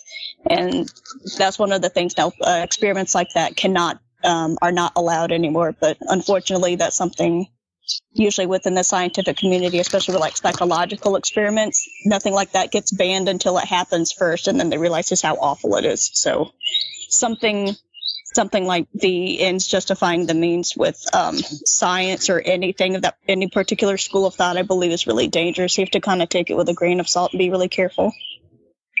Right. And what I like about the Elric brothers is that their whole thing was they did not believe in putting all their eggs in one basket. So they didn't fully believe in the faiths that some of the uh, other folks would have, you know, like whether what God you serve and whatnot. They didn't really believe in God, but at the same time, they didn't believe that science was also the end all be all. By the end of the series, they try to find their own way, their own truth, and to collect all knowledge there is in the world so that way they can come closer to a better ideal. And another example of people who kind of plays both sides in a very interesting way is Scar to where he justifies his revenge on the state alchemists uh, from the Ishbal uh, Civil War by, you know, representing his god. And he even used an incomplete uh, transmutation circle to destroy uh, alchemy instead of destroy and recreate. So the whole point of Fullmetal Alchemist is to where you have to draw a line somewhere in the advancement of society. And the point is to where whether if you believe that science can advance society or if faith can advance society, I think it's a matter of you have to look at the evolution of humanity in multiple schools of thought. So in other words, you have to value science and faith on equal levels of methods to the ends. So it's like, yes, I would say we should invest more into science, but also to make sure that we're not like playing God by making like the homunculi and all these other creatures that you see in this show, like the whole Shou Tucker thing, where people just made memes out of this to death. And I'm like, ah, you know, it was kind of funny at first, but 10 years later, it gets so tired out, bro. Like, get some new material because we, at this point, come on, y'all. Y'all know it was fucked up, man. but moving on with this, uh, so the Elrics fought Scar. They definitely got um, beat up, and Edward had to go back to Resembool to see Winry to get his uh, limbs repaired. That's when they meet Dr. Marco, who provides them with the clues to learn about the Philosopher's Stone that was created from human souls. They investigate this laboratory where the stones were created, but they were hindered by the homunculi. The Elrics did decide to visit uh, Izumi, their teacher, in hoping to improve their alchemy. Meanwhile, uh, Colonel Mustang's friend, Maes Hughes, continues the Elrics research and finds out that about a government conspiracy but he was ultimately killed by the homunculus envy. The Elrics did learn that Izumi also performed human transmutation and having attempted to use alchemy to revive their stillborn child. Alphonse is then after captured by the homunculus greed, but is rescued by the Amestris leader King Bradley. Bradley is revealed to be the homunculus wrath and brings the uh, captured greed to the homunculus creator father and that's when Greed refuses to join the, his fellow homunculi. He is reabsorbed by Father. Now, putting that on that note, uh, Callie, what are your opinions on Father and each of the seven deadly homunculi? Uh, Koku got to like to call them seven deadly sins, but you know what they are. Yeah. Um, well, I thought it was really interesting because, I mean, I don't know how familiar some people are with it. There's the Fullmetal Alchemist, um, the original series that came out a long time ago. I say yeah. a long time ago, maybe about, you know, 15, 17 years ago now. Um, yeah. and, and then they revamped it with Brotherhood to actually follow along with the, um, with the actual, um, like the manga and everything like that and have it follow everything. So for the longest time, I had a very skewed, um, I guess not representation, a very skewed idea of like what the homunculus were at first. Because, I mean, in the very first series, they had, I think, um, who was it? I think the, the, um, the mom, Trisha, was supposed yeah. to be Sloth or something like that, and it's entirely different um, within the Brotherhood um, within the Brotherhood anime. But right. I don't know. I've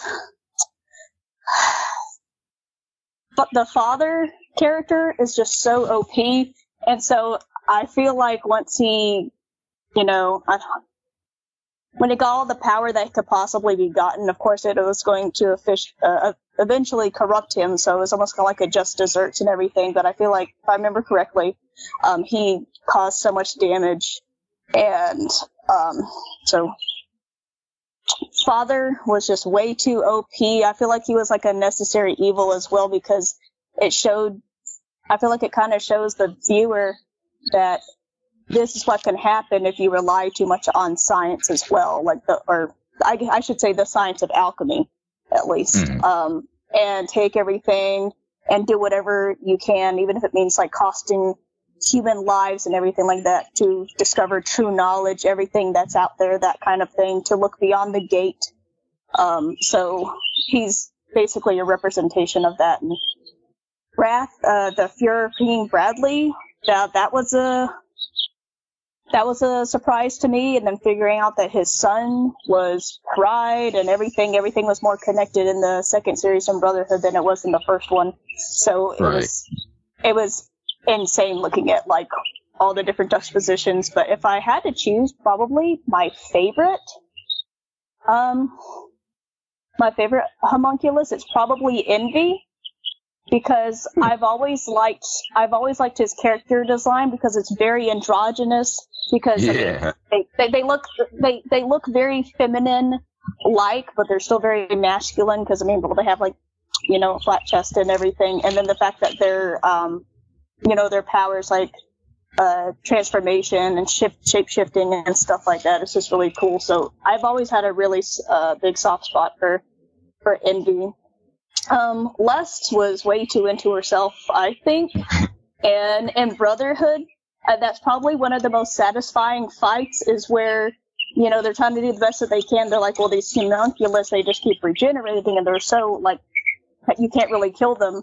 And then so when uh, Colonel Mustang just keeps, like, snapping his fingers and just setting them on fire over and over again, I'm like, this is so cool. I think I remember the first time I watched it, I had, like, goosebumps and he's she's like this isn't going to do anything to me and he's like i don't care i'm going to keep going and i'm going to keep lighting you on fire because i think he just kept uh, doing it right up until the only thing that was left of her was the um, philosopher's stone that was right there in her chest if i remember right and Right. I don't know. I liked I liked Greed as well when he was in his original form, and then we he became a part of Ling Yeah. because I've always I don't know. There's a soft spot that I have for Ling, but it's probably just because he's voiced by Johnny Yong Bosch.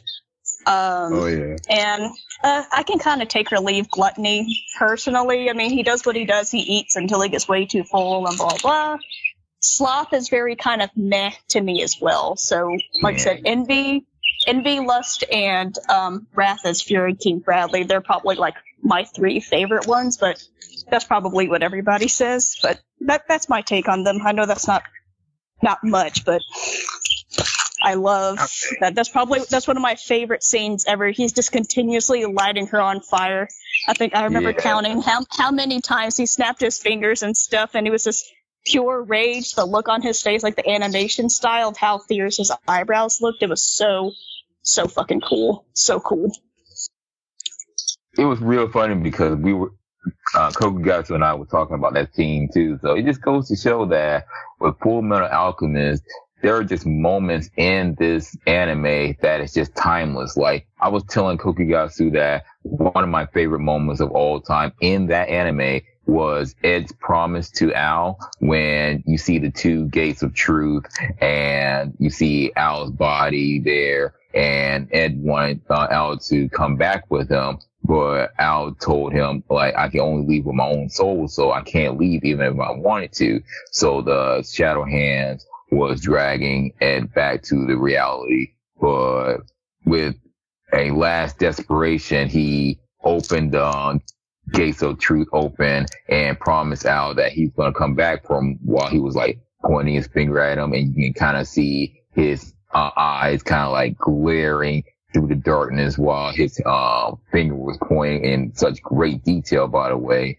And it's almost like the production value they put into that one scene right there. Just, it just gave me chills every fucking time I see that. So, yeah.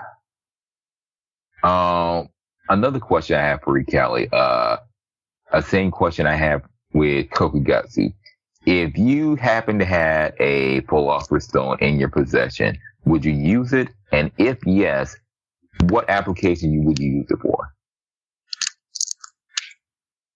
Um,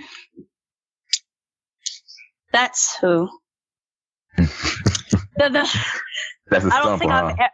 Yeah, I don't think I've ever pondered anything like that. I think the main thing, even though it's against like, well, it's against the the ethics of human transmutation, I would I would probably try to bring back my grandparents and try to talk to them one more time, or even try to bring Oh. back some of my um some of my um some of my family's pets and stuff like that that have passed away when I was younger, just to see them and talk to them again, even if it was for like a little bit of time. I guess I would, I would kind of use it as like um well, this is an entirely different series. In Harry Potter's like the Resurrection Stone, where he was able to see everybody once again, I would kind of probably use it in that way. I probably wouldn't do anything for like greed or try to go and steal anything. Like I don't even know. Maybe maybe I'd like build myself like the ideal house, but I have very um what's the word I'm looking for?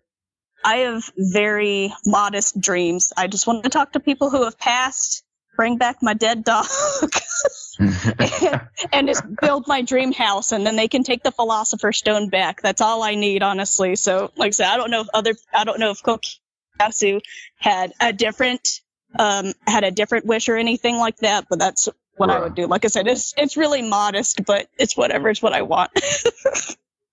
Bruh. I think the only wish he would have for the Philosopher's Stone was, I think he just used it to kill Shou Tucker. Just because. Because you know how um messed up what he did was um using his own daughter and his um dog to make that chimera. yeah, I mean that is the um I mean that is the meme that's if anybody has even if nobody has ever seen Fullmetal Alchemist and they know nothing about it, they've seen the freaking Edward meme and stuff like that, and it's it's everywhere. I feel like that's the one long lasting thing everybody has taken from Fullmetal Alchemist. It's all like a one big traumatic memory we've all had together. yeah, but hey, uh, Kelly, if you're interested, we we are doing the Harry Potter Extreme Review. Uh, we already did Sorcerer's Stone and Chamber of Secrets, but maybe in the later ones, if you're interested, you can talk about. Yeah, sure. Uh, uh, that that always makes me laugh too because the um, just as a side note, the American version is the is the Sorcerer's Stone, but the original is also the Philosopher's Stone because they also talk about Nicholas Nicholas Flamel and stuff. So that's one of the interesting parallels between Harry Potter and at least from Alchemist is that they're they're both like the the same the same concept. They're both based off of the same thing.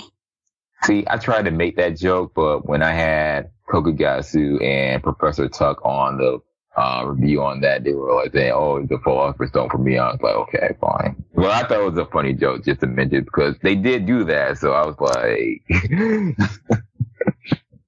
I think, but, uh, I think that's one of the, the first things that I noticed too when I was watching Harry Potter. Like later on, I was like, wait a second, this is the Philosopher's Stone.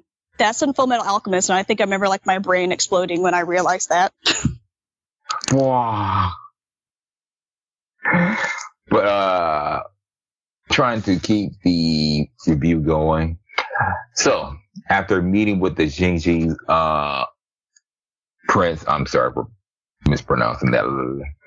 Uh, Ling, who seeks a philosopher's stone to submit his position as heir to his country's throne, the Elrics return to Central City, where they learn of Hughes' murder.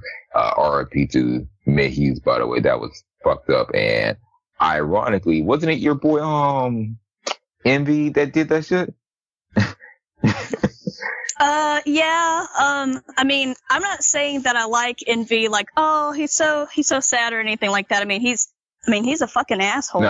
He's, no, he's, he's just my favorite. He's just my favorite homunculus. I cry every single time I see the Maes Hughes death. Every single time because I'm like, he's being betrayed because he thinks it's Lieutenant Ross, and then it's not, and then Envy's like, okay, yeah, we had to shut you up, and then, um, well, you know, when Maes Hughes died, and then his uh his daughter little alicia it's like mommy why are they putting him in the ground? And i'm just having tears flowing down my eyes and stuff because she doesn't understand. And i'm like this is awful. So i try to skip that episode whenever i can but i mean if i feel like crying i'll watch that part. I feel you like the way they portrayed it, especially up to the uh, funeral, where it was like the first time you ever see uh, Mustang cry, and it was almost like, oh, it seems to, um, it started to rain and I was like, it's not raining. I was like, oh, that's just me crying. Lord. But anyways, uh, Lieutenant Maria Ross is framed for Hughes' murder, so Mustang fakes Ross's death and smuggles her out of the country and encounters with the homunculi, Mustang kills Lust, the moment that we were mentioning earlier. Uh, Ling captures Gluttony, who swallows Ling, Edward, and Envy into his void-like stomach. And honestly, I kind of like Gluttony because he was like, "Hey, can I eat him now?" And I was like, "Bro, like he's a straight up cannibal." But you know, it kind of makes sense for Gluttony. Uh, you know, as a homunculi, just you know, being a cannibalistic monster. But anyways, they were in this void-like stomach, and he looked like fucking ugly with the uh transformed state. You know, with the teeth and the eyes. Like, oh, uh, just something straight out of a horror film. Uh, they escape from Gluttony's stomach after he takes Alphonse to meet Father, who makes Ling the vessel of greed. Uh, Mustang tries to expose Bradley to the government, but finds that the higher officials are complicit to Father's plans. That's when the Elrics and Mustang are released, but are warned not to oppose Father, who seeks to use them as human sacrifices.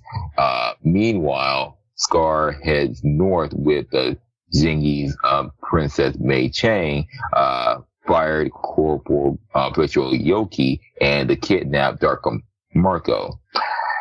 And uh, that's when the Elrics head north as well and reach Fort Briggs, which is commanded by boss bitch General Olivier Armstrong. I like her character. I really do because you know, like she was the uh, older sister to uh, Armstrong. You know Armstrong. Uh, they confront the homunculus sloth and learns that father found a mistress to amass enough population to create a massive philosopher's stone. With it, he can achieve godhood by absorbing the being beyond the gate of truth on the promised day. Forced to work on with uh, Soy Kimbley, who is this murderous former state alchemist, the blood alchemist, and ally of the homunculi.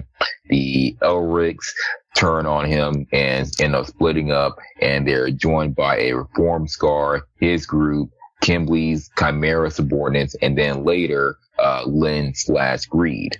Uh, Hawkeye discovers that King Bradley's son, Selim, is the homunculus pride, but the thing is, in the 2003 version, Bradley was Pride, while the lost child of Izumi with Ed's missing limbs was Wrath in the two, 2003 version. Uh, that was kind of interesting, but you know, I just thought to throw that in.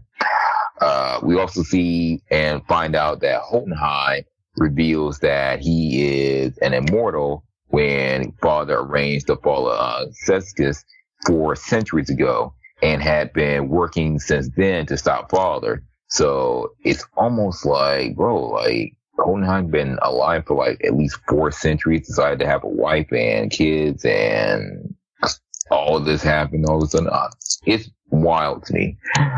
Uh, the promised days arrive with Father planning to use an eclipse and human sacrifices, which is alchemists who have performed human transmutation to trigger the transmutation with wrath and pride forcing Mustangs to perform human transmutation to make him a sacrifice. The Elrics and their comrades battle Father's minions with Kimbley and almost all the homunculi dying. However, Father managed to activate the nationwide transmutation circle and absorb the superior being. Uh, Hohenheim and Scar activate countermeasures, draining much of Father's absorbed souls, rendering him unstable. And then the Elrics and their comrades fight Father in this final battle where Greed sacrificed himself to protect Ling. Then Alphonse, with his armor almost destroyed, he sacrificed his own soul to restore Edward's right arm. That gives Edward um, the help to defeat Father, who is dragged into the gate of truth from which he was created, and he was confronted by the truth or God or whatever you want to call it. Edward goes back to the um, gates of truth, and in order to get Alphonse's body back, he sacrifices his ability to perform alchemy, and he gave the truth the perfect answer to where essentially he was uh, seeking truth out of arrogance. So really, uh, he came to terms that he was always a normal person to begin with. It's just that he just wanted to know the truth and he would gladly give up being able to use alchemy just to get his brother back. So truth was like, okay, deal. So funds are restored. Ling receives a Philosopher's Stone. Hohenheim goes to Trisha's grave one last time, where he dies there peacefully. The Elrics return home, but separate two years later to research alchemy further. And then years after that, Edward and Winry gets married and have two children. The end. So, Callie, once again, uh, how do you feel about Full Metal Alchemist in total? Um, Full Metal Alchemist was another one of those, um, kind of like trademark, one of the big anime for me back then. Like it wasn't like, you know, the top three, like the big three way back when were, you know, One Piece, Naruto, and Bleach, I would say during, during around that time. But Full Metal Alchemist is an anime that I feel like has like a really has a really big soft spot in my heart anyway because it's one of the animes besides um, Inuyasha that I watch with my mom, and so it's something that we would watch every single Saturday when a new episode would come out. And my mom and I love the Ready Steady Go song from the first anime and everything. Um, so Fullmetal Alchemist is another one of those, I guess, like nostalgic anime um, for me. And while I did, I do have a soft spot for the original one, Brotherhood, mm-hmm. since it stays true to the to the manga. I, I feel like it's a lot better anyway. And plus, you can tell the difference between. Um, I I can't remember at the time, but they're the same studio, but they like made them look a little bit older. Like the the lines are so much more sharp and everything in Brotherhood, and so mm-hmm. it has a. I don't know. It's I love Fullmetal Alchemist and all the characters and everything, and I thought it was really cute right at the end where you know Edward proposed to uh, Winry in his little alchemist way. He's like, equivalent exchange. I'll give you half of my life if you give me half of yours. And it took her a second to realize what he was saying, and she's like, well, yeah, of course I say yeah. She goes, oh, and he's like, okay, yeah, great. Um, so that was one of the cutest things. Is, uh, I don't know. I know a lot of people chipped Winry and Al, but I'm like, that's a little brother, and you know Edward likes Winry, so why wouldn't he be with Winry? But everything ended up works uh, ends up working out anything, and I don't know. I feel sorry for Edward for having to um, give up his alchemy but it does show that his the his brother being able to have his brother there in his soul and his body and everything like that was much more important to him. So right. probably full metal alchemist is probably like in my top 10 favorite anime of like ever if i had to if i had to put it in that way. I don't know where in that scale or in that in the ranking but definitely my top 10 like favorite anime period I feel that. Uh, I will debate if it hits my top 10 somewhere in the future. Like, it's definitely up there, like one of my favorite of all time, but uh, as far as like ranking, I don't know about that just yet. But as far as rating, uh, let's finish off this review with a rating of mine. Honestly, y'all, what can I say? This is going to be the first review to where whether you think it's biased or not, this will be the first review where I have to say that I give Full Metal Alchemist five out of five stars. Like I know with some of the other ones, it was maybe like 3.5 or maybe four, but this one is a solid five to me because here's why. From beginning to end, Full Metal Alchemist have a truly enticing story about faith, morality, and the potential of science to where you militarize these people and you use them as weapons and then ultimately um, father used them as a means to become God. And it just throws a lot of things into question, like how science and religion or faith has been intertwined in such a beautiful way they have this strong lineup of characters that offer something to the story, from the Elrics to the Rockbells, the State Alchemists, the Homunculi, even the side characters like Rose and Dr. Marco, some, some, some kind of purpose. Excuse me. Uh, visually, fairly easy on the eyes. Brotherhood had a great fight scenes, like with Mustang and uh, Lust, with uh, King Bradley with his uh, sword fighting, as promised Alphonse, like I said, behind the gate of truth. And on an audio scale, they had great bangers for the opening and ending themes. The background music and sound effects captured the tones of the scenes perfectly. Awesome work by the voice actors. And bonus star, because between characters like Shou Tucker, Lust, Meg Hughes, King Bradley, Scar, and others, Full Metal Alchemist and Brotherhood became a series that transcended beyond its time. I feel as though Full Metal Alchemist will definitely go down in history as one anime's raised in the industry. So that's why it can be said to where, uh, Full Metal Alchemist came out in 2003 and then Brotherhood was like 2008 and it's still critically acclaimed after almost damn near 20 years. So what can be said? Like five out of five. I loved it.